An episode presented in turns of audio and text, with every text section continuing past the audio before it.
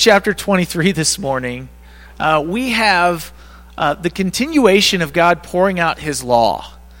And we stopped short last time, and I'm so glad because when I started reading through my slides, I realized I made a major mistake in the feasts. And so, because of that, I dug a little deeper and I got to learn a little bit more. And I'm so thankful when the Lord sometimes says, Hey, your time's up, you need to stop. And so, with that being said, as we continue on in chapter 23, God is laying out for them how he is to be worshiped. And before he even gets to uh, the feast that we're going to look at today, he tells them, I want you to remember the Sabbath. And we went into that last week, but the Sabbath is meant to be for man, not man for the Sabbath. That's what Jesus said. But in all of our ways, we're to acknowledge the Lord and let Him direct our path. And many times, when we're moving, we don't get silent enough to hear His voice. And so the Sabbath is a gift of physical rest, but it's also a time to be instructed by the Lord. And so in chapter 23, verse 13, it says, In all that I have said to you, this is the Lord speaking to Moses, be circumspect and make no mention of the name of other gods, nor let it be heard from your mouth. Three times you shall keep a feast to me in the year. So he's setting up their religious calendar, if you will. Three times I want you to keep a feast, a festival, a celebration. You shall keep the feast of unleavened bread. You shall eat unleavened bread seven days, as I commanded you, at the time appointed in the month of Abib for in it you came out of Egypt, and none shall appear before me empty. So when you come to worship, I want you to come to this feast of unleavened bread, and you shall not appear before me empty handed. He's saying, I'm providing for you, and I want you to give to me out of the abundance I've provided for you. He says, and the feast of harvest, the first fruits of your labors, which you have sown in the field and the feast of ingathering at the end of the year. So after you've already harvested all of your crops, I want you to bring in some of the crops that you've harvested in thanksgiving. In the fruit of your labors from the field. So, three times in the year, verse 17, all your males shall appear before the Lord God. So, one of the first conditions is he says, I want you to appear before me but if nobody else comes, I want all of your males to appear before me specifically for three times a year. And I believe that the reason for that is that they're to maintain their identity. Remember, they're going into a land that is full of all kinds of cultures, a world that is telling them this is how God is to be worshiped. And they had many gods. So the reality is they are going to need reminded regularly this is who God is, this is what He has done, and this is who you are because of that. And you might think, this kind of sounds like our culture. I mean, we just celebrated Thanksgiving. And for some of you, you're going, yeah, it was awesome. And for some of you, you're going, yeah, I remembered where I came from. And it wasn't great, it was hard. But the reality is, to maintain cultural identity, we have to constantly be reminded of who we are in Christ. That's why I believe it's so important to gather regularly with other people that believe in Jesus as a Jesus follower so that I can remember who I am. I can remember what God has done and then also hear stories of what He is doing. God's still alive, by the way. He's still doing things in the lives of those that we worship with. And I think many times we rob each other by not just simply telling what God did throughout the week, but it also it leads to more thanksgiving as we share those testimonies because we have more to praise God about because we've gotten together and shared those stories. And so he says, I want you to maintain these three feasts, and men are to lead their families. And so it would make sense that they're not to miss a, miss a feast.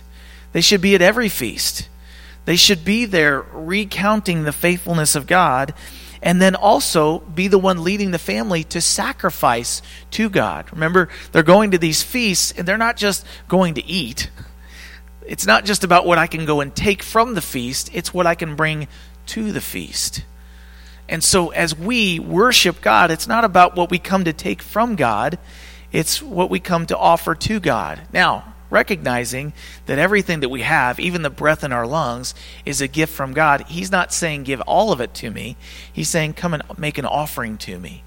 And in the case of these feasts, he says in verse 17, These are three times a year your males shall appear before the Lord God. You shall not offer the blood of my sacrifice with leavened bread, nor shall the fat of my sacrifice remain until morning.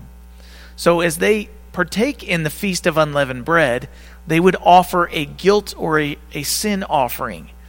And the guilt or sin offering would make atonement for their sinfulness.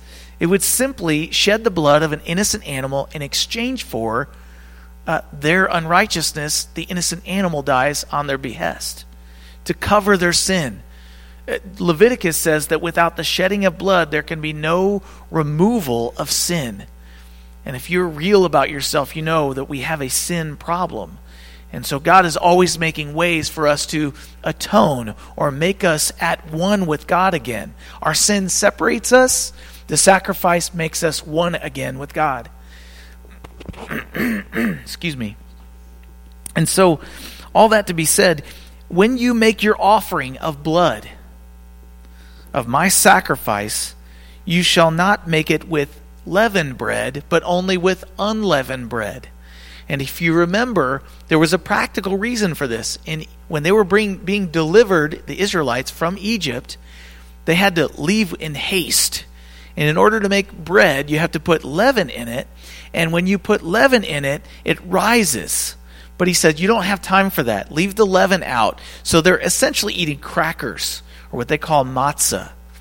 But when they're eating it, it's also because they didn't have time to let it rise. And so they have this bread, and they're eating it for seven days to remember what God did in the past. He delivered them, and He delivered them quickly. And they were delivered because they trusted in the blood of the Lamb. Remember, they were to kill a lamb, put the blood, and it sounds kind of barbaric, on the doorposts and the lintels of their doorframe, so that when the angel of death came through over the land, he would kill any firstborn in a house that wasn't atoned for by the blood. They hadn't trusted in the blood of the Lamb. But for anybody who had put the blood on their house, they would be passed over. And they would not receive the wrath and so, because of that, they were delivered because the Pharaoh, having lost his firstborn, said, I'm tired of the plagues. I'm tired of losing people. I'm tired of this God of death that you have. Get out. And so they were delivered by God. To the Egyptians, it was a curse. But to the Israelites, who were slaves for 400 years, it was a blessing. And so, he says, You shall not offer the blood of my sacrifice with leavened bread. Leaven is a type of sin. Leaven is a picture of sin. A little bit of sin leavens the whole lump. A little bit of sin in your life makes the whole life sinful. One commandment broken means that you have to make atonement.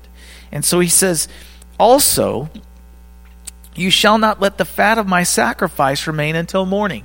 When you offer an animal as sacrifice to me, don't just burn up the parts you don't want, burn up the whole thing. Why? The fat is not to be left till the next morning. Why would they leave the fat till the next morning? Because it's the best portion. And if you've ever had bacon, you know that fat is the best tasting part of the animal, right? so now I get an amen. Right, okay. But that being said, when you think about it, if you eat a ribeye, it's the best cut of the meat because it's marbled with fat. Well, God likes the fat of the offering as well. He knows that it tastes the best, and while He doesn't care about sustenance or the taste of things, He wants us to offer the best of the best. He wants the best cut. And so, that being said, He says, Don't leave the fat until morning. Offer it all to me, even the best. And then He says, Verse 19 The first of the firstfruits of your land you shall bring into the house of the Lord your God. You shall not boil a young goat in its mother's milk. What's that about? You guys have all had a goat, right? and you all boil the milk and then you put the, what is that? Well, to them it made total sense because they're going into a land that makes offerings to one of their gods in the land of Canaan, and they would literally, this was a pagan ritual, boil a goat in its mother's milk. And they would do that to appease this certain god, the god of fertility. It was part of the Ishtar religion. So they would worship Ishtar, Easter, fertility, new life, abundant crops. And so, in order to get lots of crops to grow, they would appease this god by boiling a goat in its mother's milk. And so he says, You're not to do that. Remember, they're not to have any other gods before him, they're not to serve any of the gods of the land.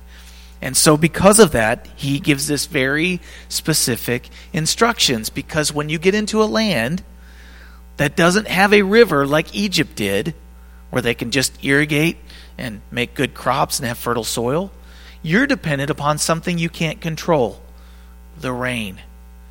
And so they'd be tempted to appease the God of the rain instead of trusting Yahweh, who is the Lord over the heavens and the earth. And, and we're going to get a little bit further along and we'll dig into that. But all that to say, he says in verse 19, the first of the first fruits of your land you shall bring into the house of the Lord your God. You're to give it to God, don't keep it to yourself. And when you give it to God, you're saying, I dedicate this whole crop to you. I trust that the rest of it, this is the best. If you've ever gardened, you know that the first fruit that comes off of the vine is always the best. But he says, don't eat it, don't keep it, don't sell it, give it to me, and I'll provide the rest. Almost sounds like Matthew chapter 6, verse 33. Seek ye first the kingdom of God and his righteousness, and all the things that you need will be added unto you. And so, we continue on. He says in verse 20, Nope, I skipped ahead. Sorry. So, these three feasts that he's just given, what is the reason for the feasts? Well, we talked about the fact that there's three. And one of the reasons is that they would regularly get together and maintain their cultural identity, remembering what God has done, trusting Him for what He's going to do. So, what they might think that He's going to do and what He was actually going to do might be two separate things. But the feast of Passover and unleavened bread is often lumped together in Scripture. The reason being is that they would be celebrated right together. The feast of Passover was the time when they, they, they, they got out of the land. The Feast of Unleavened Bread was the, what they ate as they left the land. So, this feast that they were to do every year was to celebrate their past redemption. They were bought out of slavery, literally, from the Egyptians owned them. And so they're celebrating what God did in buying them back from their enslavement to Egypt. Or for us, we might celebrate the fact that God's blood in Jesus bought us back from the slavery of the world, and we were slaves before Christ. We were not set free until Christ. But what they didn't know, the Israelites, is that it was this feast was meant to point to the future redemption that Christ would give for all who are enslaved to sin. So the Israelites got to hear about it first, and they didn't even know it. I love this because the Old Testament has these types and shadows, and it's all about Jesus. So in 2 Corinthians chapter 5, in verse 21, it says that God made Jesus, who knew no sin, to be sin for us, that we might become the righteousness of God in Christ no longer slaves, no longer owned by the world, but now we've become God's righteousness because we are in Christ Jesus. I love that. Bought back from the slavery of sin. And then in Galatians, now that I finally let you get there, Galatians chapter 3, in verse 13, says that Jesus Christ has redeemed us from the curse of the law, having become a curse for us for it is written, Cursed is everyone who hangs on a tree, so that the blessing of Abraham, so that blessing that Abraham received, might come upon us, the Gentiles, in Christ Jesus, that we might receive the promise of the Holy Spirit through faith. We trust God, and it's accounted to us as righteousness by faith. That's what Romans says. And so all of this says that this feast about Jesus was about the redemption that they had already experienced. They would celebrate it every year. They would, year by year, go over it. And then their sons and their daughters would say, Why are we doing this? And they would say, I'm glad you asked. Because when we were in Egypt as slaves, and then they would tell the whole story over again. Not every week, but definitely every year and that would be how they maintain their cultural identity. Now, this second feast, the Feast of Harvest, the Feast of First Fruits, they were to celebrate God's provision of fruit from the earth to sustain them. They would break up the ground, they would sow seed, and as they would sow seed, they would get to grow up a crop that would feed their animals, it would make bread on their tables, and then they would also have some to give to the Lord. But what I want to do right now is read to you this little pamphlet I have. It's about Jewish feasts of the Bible. And if you want to dig a little deeper, they're all listed in Leviticus in chapter 23. And you might say, why does any of this matter? It does. And I'll get there because the substance is all about Jesus. All of these feasts, Colossians chapter 2 verse 17 says, are a shadow pointing to the substance of Jesus Christ. And so, in the Feast of First Fruits, or the Feast of Harvest, this little pamphlet tells me that people offered the first ripe sheaf, the first fruits of barley, to the Lord as an act of dedicating the entire harvest to Him. On Passover, a marked sheaf of grain was bundled and it was left standing in the field. On the next day, the first day of unleavened bread, the sheaf was cut and prepared for the offering on the third day. They would offer it on the third day. The offering of first fruits was on the third day. So, Passover, Jesus was slain as our Passover lamb. And as they would celebrate on the third day, we had the feast of first fruits, where they would take this offering that third day and they would give it to the Lord. Now, why is that important? Because Jesus rose on the third day, fulfilling the feast of first fruits.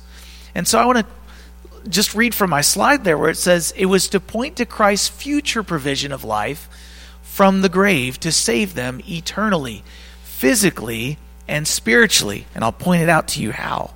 In John chapter 12, in verse 20, there were certain Greeks among those who came to worship at the feast. And the feast that he's talking about here is the feast of Passover.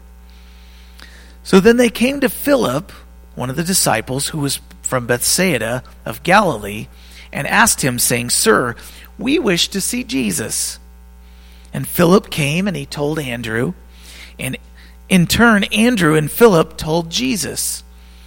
And Jesus answered them, saying, The hour has come that the Son of Man should be glorified. Now, if you're Jesus' disciples, you're thinking, Awesome. We haven't had any food. We haven't had anywhere to live. Finally, Jesus is going to set up his kingdom, and we're going to get to sit next to him while he's on his throne. The hour has come that Jesus would be glorified. Except Jesus continued to talk. And then he talked about the glorification process. He says, Most assuredly, I say to you that unless a grain of wheat falls into the ground and dies, it remains alone. But if it dies, it produces what? Much grain. So Jesus is saying, I am the grain of wheat and I'm going to be glorified. The hour has come. I'm going to be glorified in death. Wait, what? How do you set up a kingdom with a, a guy that's going to be the king, But he says, I'm getting ready to die. Usually the king has to live to be a king, right? So he goes on to say, He who loves his life will lose it. He who hates his life in this world will keep it for eternal life. If anyone serves me, let him follow me, and where I am, there my servant will be also. So the following of him sounds awesome if you know about the resurrection. But if you're a disciple and he says, I'm getting ready to die, and you need to follow me, that sounds terrible. This is not good news. I've spent my whole life trying to stay alive. So you're telling me if I want to keep my life, I got to give it up. I got to die. I got to offer it as a sacrifice. And don't leave any of the fat till the morning, but completely consumed. And Jesus is saying, Where I'm going, you will go also. So, did he mean in death? Well, yes, he's already told his disciples if anybody would follow me, he must first deny himself, second, take up his cross, which is a death instrument. It'd be like saying, second, get on the electric chair and let us flip the switch. And then third, follow me. Now, wait a minute. If I'm denying myself, no longer trying to run anything, if I'm dying, I'm dead, how do I follow you? And Jesus said, If I live, then you're also going to live. So, of course, this is a mystery to them. But what we know from 1 Corinthians 15 is this 1 Corinthians chapter 15, verse 20 says, But now Christ is risen from the dead and has become the firstfruits of those who have fallen asleep. Third day, the firstfruits offered up, brought forth from the grave. You know, we sing songs about it. Up from the grave he arose.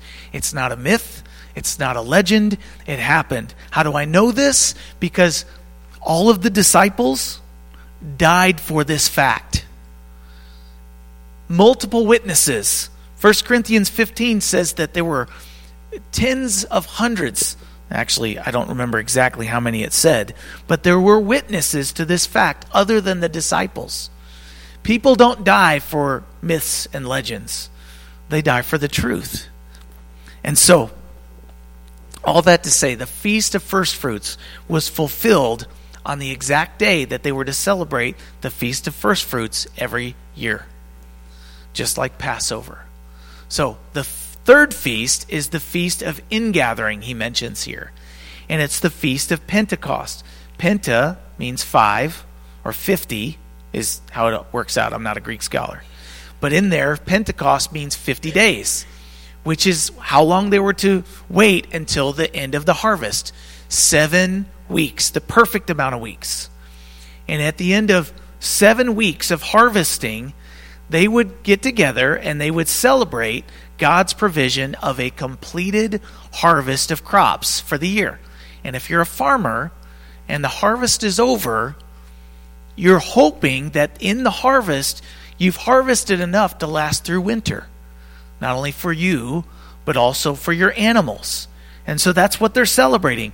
God's provided for us this year everything that we need for the rest of the year. And so they would celebrate that. And they would make an offering of the harvest, saying, Lord, it's all yours, and we offer it up to you. But I also want to point out that this is all pointing to the celebration of God's complete provision of atonement.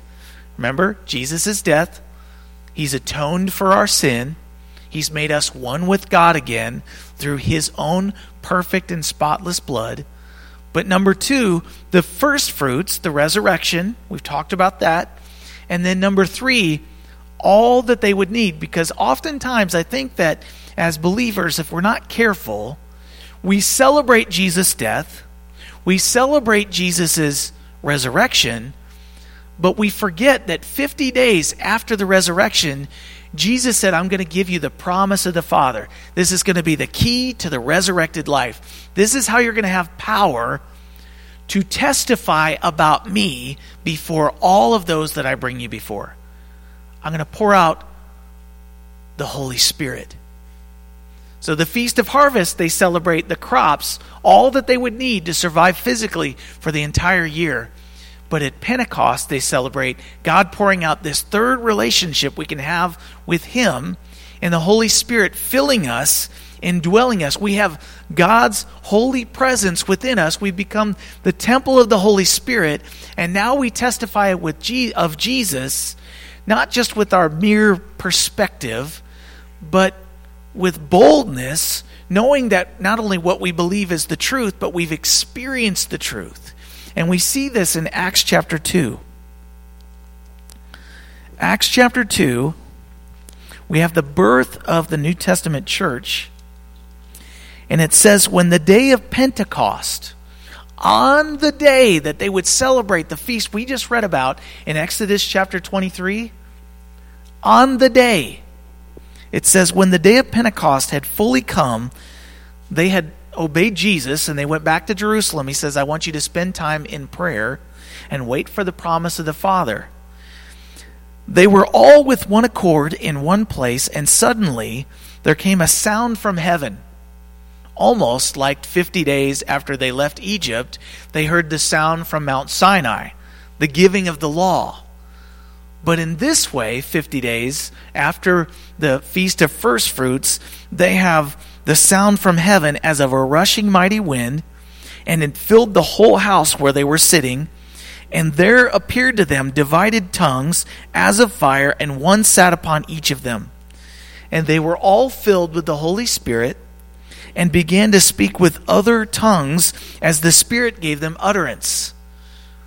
And so the Holy Spirit is given to them and it says there, verse 5, and this is important there were dwelling in Jerusalem Jews, devout men from every nation under heaven. Why were they in Jerusalem? Why were they uh, pilgrimaging? There I go again, making up words. Why had they all pilgrimaged from their home nations to Jerusalem? Because they were devout Jews celebrating the Feast of Ingathering. And at the Feast of Pentecost, when they were celebrating the full harvest, God says, I'm going to give you the Holy Spirit on that day. And he says, when this sound occurred, the multitude came together. They were confused because everyone heard them speaking in his own language. And he's going to go on in the rest of the chapter to list up that there were Parthians, Medes, Elamites, Mesopotamia, Judea, Cappadocia, Pontus and Asia, Phrygia, Pamphylia, Egypt, Libya, Cyrene, people from Rome, both Jews and proselytes, Cretans and Arabs, people from every tribe, every tongue, every nation that had this Jewish influence, they had come to worship.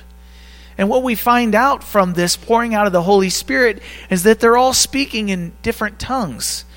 And no matter what your theological understanding of this is, people from foreign nations understood what Galilean back, slack-jawed Hicks were saying because God gave them the ability to speak in foreign tongues.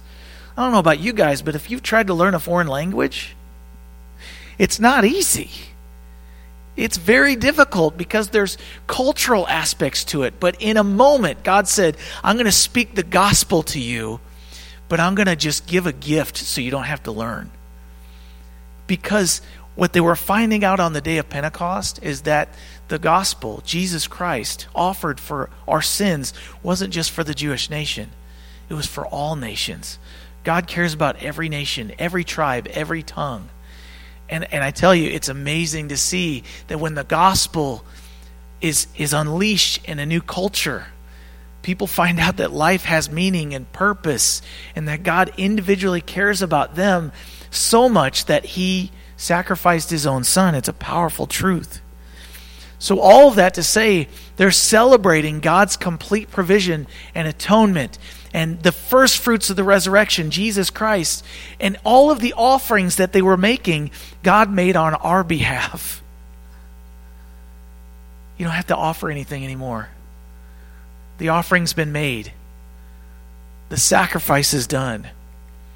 And so, all of them are a shadow of what is to come. But don't get busy worshiping the shadow.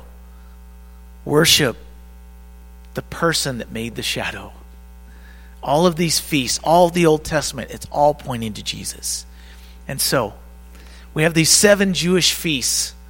We have Passover and unleavened bread. We have the first fruits. We have the Feast of Pentecost. And what I want to point out is that in the New Testament, when Jesus fulfilled these feasts, he filled them on the specific day that they were to worship every year. It's always the same day. And so, what I believe is that in the spring of the feasts, which Jesus fulfilled them in his first coming, all of the fall feasts that we are getting ready to look at will be fulfilled in his second coming. And I believe, in like manner, he'll fulfill them on the exact day that they were to be celebrated. Now, I agree with the New Testament. Jesus even said in the Olivet Discourse, He said, No man knows the day or the hour, not even the angels of heaven, but only my Father knows the day. But that doesn't know, mean that we can't know the season. And so here we have the Feast of Trumpets, which I believe will be the feast where Jesus raptures his church from this world and we'll begin the, the seven years of tribulation leading up to the Day of Atonement, which is the white throne judgment spoken of, and then the Feast of Tabernacles, which will be the thousand year physical reign of Jesus Christ on earth. And he'll set up his kingdom. So, what does all of this mean? well, I did a little bit more research and I thought it was interesting. Passover and then unleavened bread for seven days, and then the Feast of First Fruits seven weeks after that, and then there's Pentecost, which we celebrate in Acts chapter 2, and then that begins the church age, what I would call the church age that we live in right now. And it's the time leading up to the Feast of Trumpet, Trumpets. So, what's interesting about the day of Pentecost is that the New Testament calls the, the, uh, the Holy Spirit the first fruits of our salvation, the seal. It's the dowry. It's the, the bride price. And if you got married in Jewish culture, there'd be a price that you would, as a man, pay to your father in law in order to have the right to marry your bride. What's interesting is that the Holy Spirit was given as the guarantee, the seal, to guarantee our passage through this life until we are pulled up and taken to be with our husband. Because in the Jewish marriage ceremony, there'd be the dowry paid, and then the husband would leave.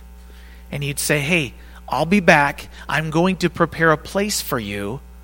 But until then, no man knew the day or the hour or how long it would take him to build a house for their marriage. And so he would leave, and then she would get ready for the marriage. But as she got ready for the marriage, she wouldn't know when he was coming back. She just always needed to be ready. That'd be awesome, right?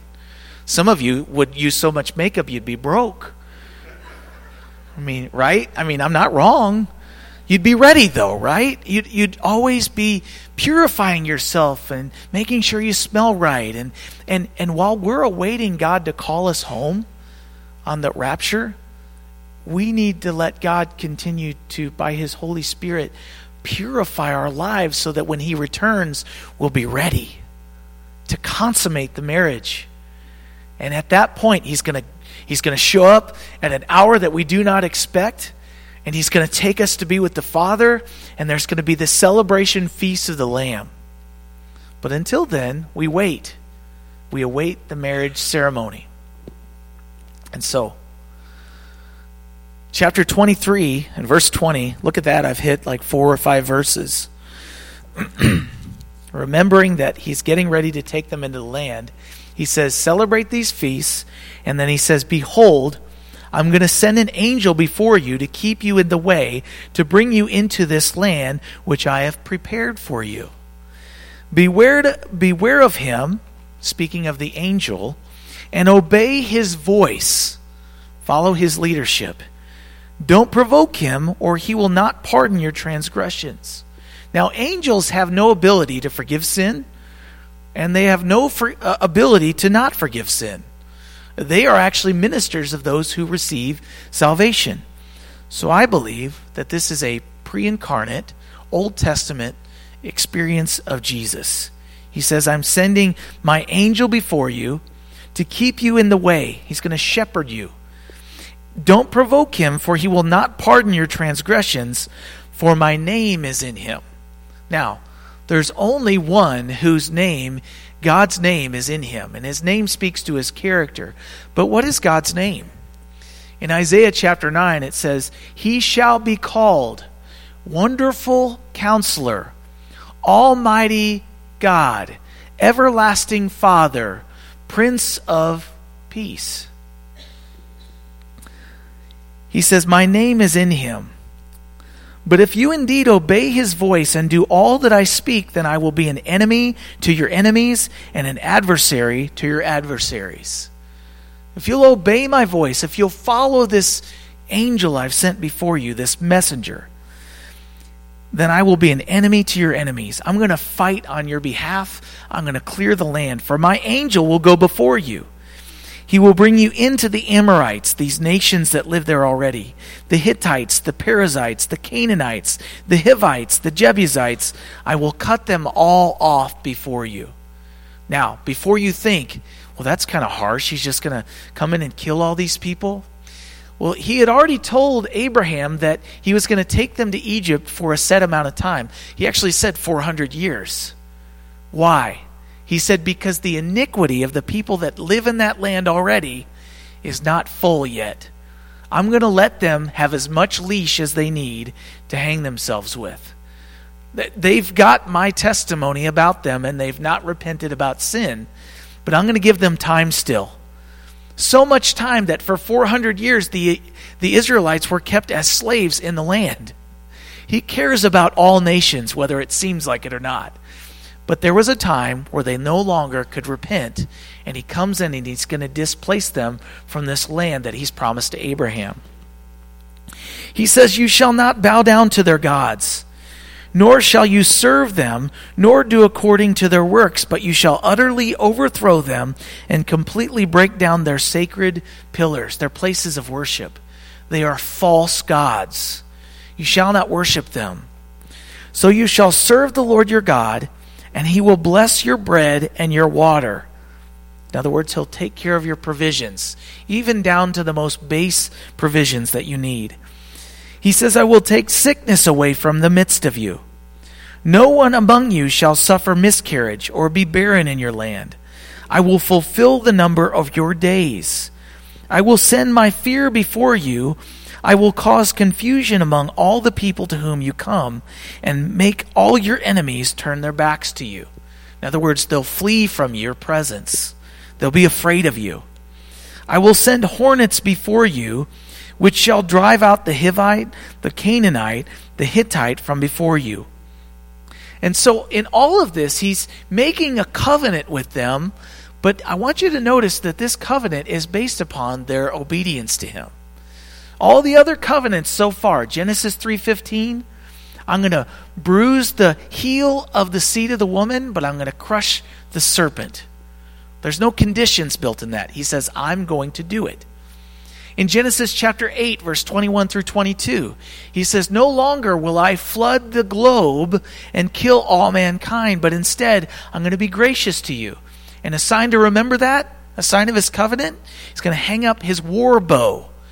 And we see it, and it's the bow that's created when it rains and the sun's out, reminding us of God's grace. I'm not going to flood the earth anymore. Eh, it, there was no conditions based upon that. He actually says, even though man's thoughts and intentions are still wicked, I will never again judge the earth by water. Genesis chapter 12, God makes a covenant with Abraham. He says, I'm going to make a great nation of you. And in you, all the nations of the earth will be blessed through you. I will curse those who curse you. I will bless those who bless you. That's my covenant to Abraham, is what God said. No conditions. Genesis 15, he says, I'm going to give you a land flowing with milk and honey. No conditions on that land being given to Abraham and his descendants.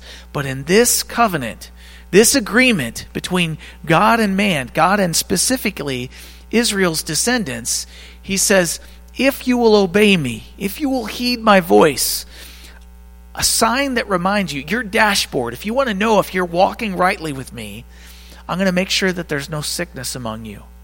I'm going to keep you in the land. I'm going to defeat your enemies. Notice he says there won't be any miscarriages. What a blessing that would be, right? If you've ever suffered from that or or several, you know that, that that's a promise that is amazing because those happen. But what I want to point out is that these blessings to the Israelites in that covenant, those physical blessings, are not given to you and I as believers. They were a sign in the Old Testament to show them whether or not they were walking faithfully with Him. But in the New Testament, the new covenant says in Ephesians chapter 1 and verse 3, I'm going to turn there so I don't misquote it.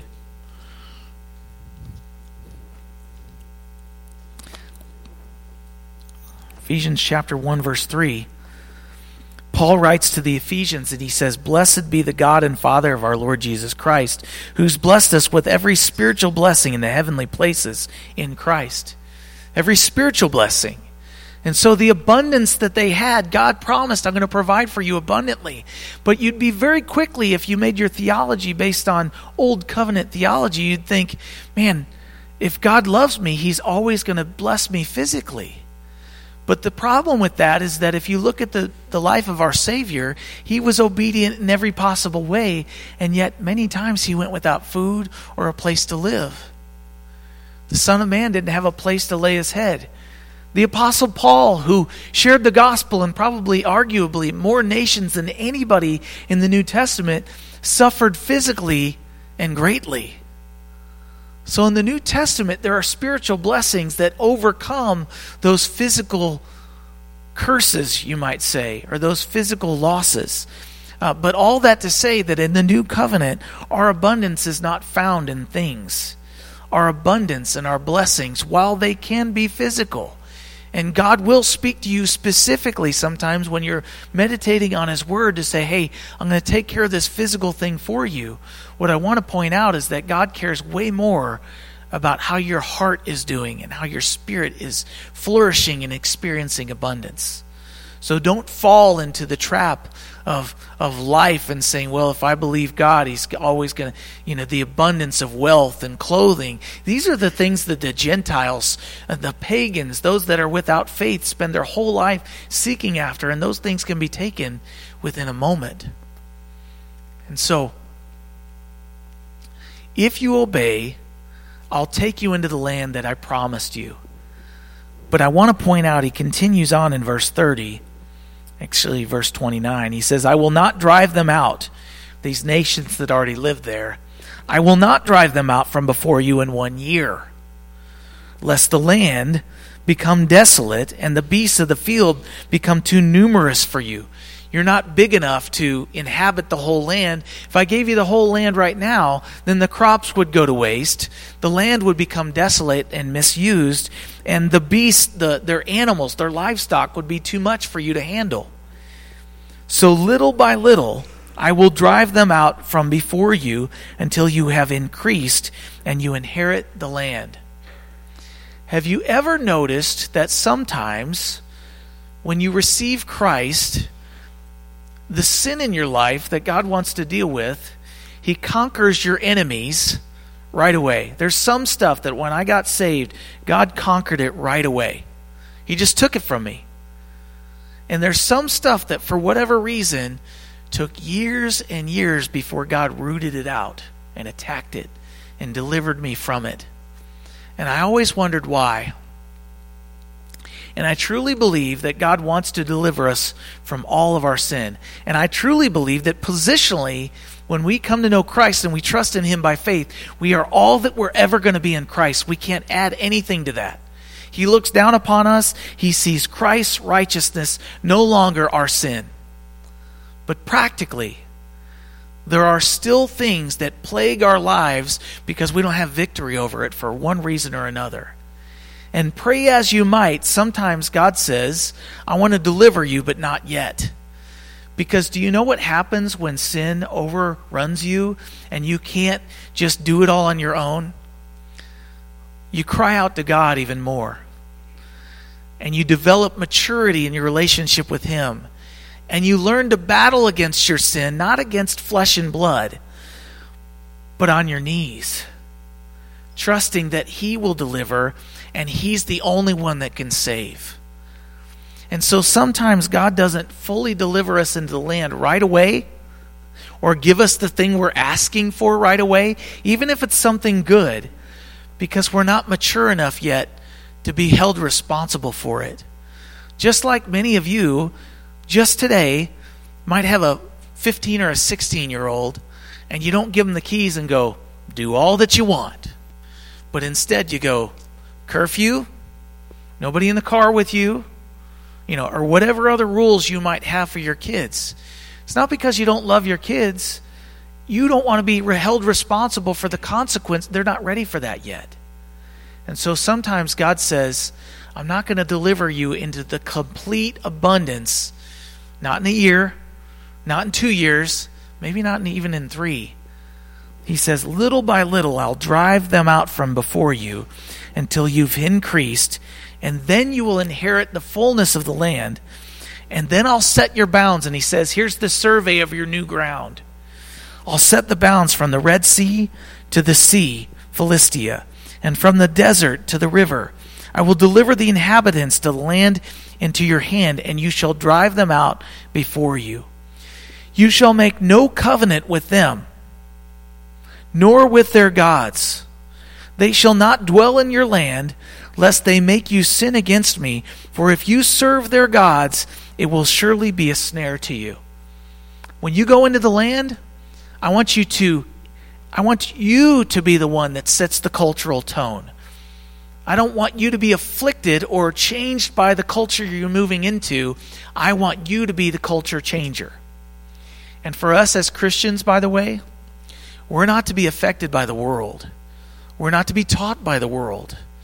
We're not to be instructed by. We're not to bow down to any of the things that they bow down to. We are to be those that set the tone. We're to be uh, the the the thermostat, not the therm- thermometer. You're to be a thermostat in the culture, not a thermometer. What do th- thermometers do? The temperature goes up, and so does yours. What's a thermostat do? Temperature goes up, and you bring it down. That's what we're called to do in our society because we worship one God, because we serve Him and Him only. And so, what are the keys? Excuse me. Obedience is the key, right? And you've heard it often said, Romans chapter 8, verse 31. If God is for us, who can be against us? But I want to flip that truth and say something equally true that seems the opposite. God is for us when we are for Him. God's not for you when you take a little journey off into sin town. God's not for, even if you've trusted Christ and you go into sin, God's not for that. He's not going to bless it.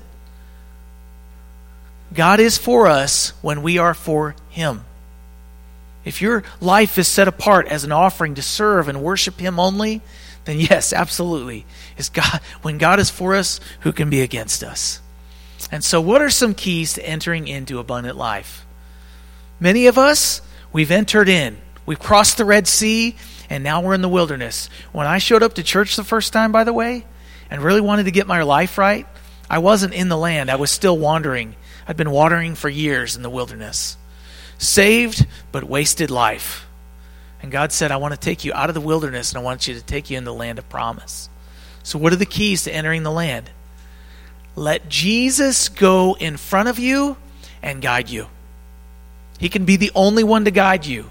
Jesus take the wheel is a good thought as long as you're never going to put your hands on the wheel ever again. He's not meant to be your co pilot, he's meant to be your captain. Be aware of Jesus and obey his voice as you go, not just for salvation, but for daily life. Get used to his voice. Get to know it so well so that when life gets loud, you know the voice of your good shepherd. Listen for his instructions. Lean in each step of the way. Don't put it on autopilot. Follow him, and the Father will take care of the rest. Seek first the kingdom of God and his righteousness, and all the things that you tend to worry about try to take care of yourselves, the Father is going to take care of that. Serve Jesus only. Don't turn aside to other gods. Our gods are a little bit more confusing. They're not cast and covered in gold and have shrines around them. Our gods often have four wheels and lots of horsepower.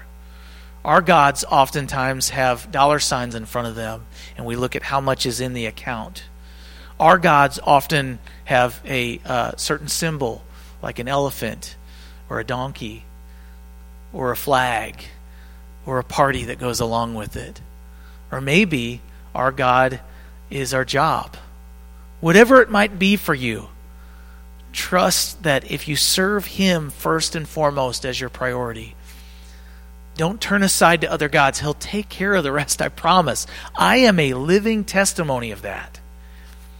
Trust God's timing. God's going to give you all that He has for you, but sometimes He says, wait. And sometimes it's for a really good reason. He will not bring you in fully until you're ready. And I love that because there were many things that I asked God for early on, and He said no, and He said wait, and it was because He loved me absolutely wholeheartedly. Relationships, money, jobs, sometimes good grades, sometimes good relationships. All of those things, God wants to give them to you, but not until you can appreciate them for the gift that they are from Him. And so, Lord Jesus, we thank you for unanswered prayers. We thank you for no's. We thank you for waits. We thank you for battles that are ahead of us that we will not be able to do alone. And I pray that as we have celebrated and as we've worshiped you this morning, as we've seen how your provision of Jesus is not a new thing, but it's something amazing that you've been planning since the beginning of the nation of Israel. Lord, we know that as we celebrate what you've already done, and as we look forward to the future, if you've been faithful in the past to us, even though we've been faithless many times, we know that not only are you able, but you're willing and you're going to be faithful in the future. But we have to get our eyes off of the stuff. We have to get our eyes off of the circumstances and we have to get our eyes wholeheartedly focused upon you. And you're going to take care of the rest. But we have to do it by faith. We have to trust you. It's not by sight anymore. Lord, forgive us when we only look with our physical eyes and we forget that we walk by faith now and not by sight. Help us, Lord. We don't want to grope in the dark, and yet when we close our eyes and focus on you, that's when true perspective comes. And so, thank you for your grace though, thus far. Help us by faith to move forward this week. And we pray that in the stuff that we've been waiting on, would you give us victory? Would you answer those heart cries we've given to you? Would you please defeat the sin in our life that's attacking us from the inside? Help us to give it over to you. Help us to surrender. Help us to give the first fruits of our labors to you. Lord, we know that you're worth it and you're worthy. So, Father, continue and we give you new influence today. Lord, be the rudder, be the steerer, be our director, be the angel of the Lord before us. Give us the faith to follow you. In Jesus' name, amen.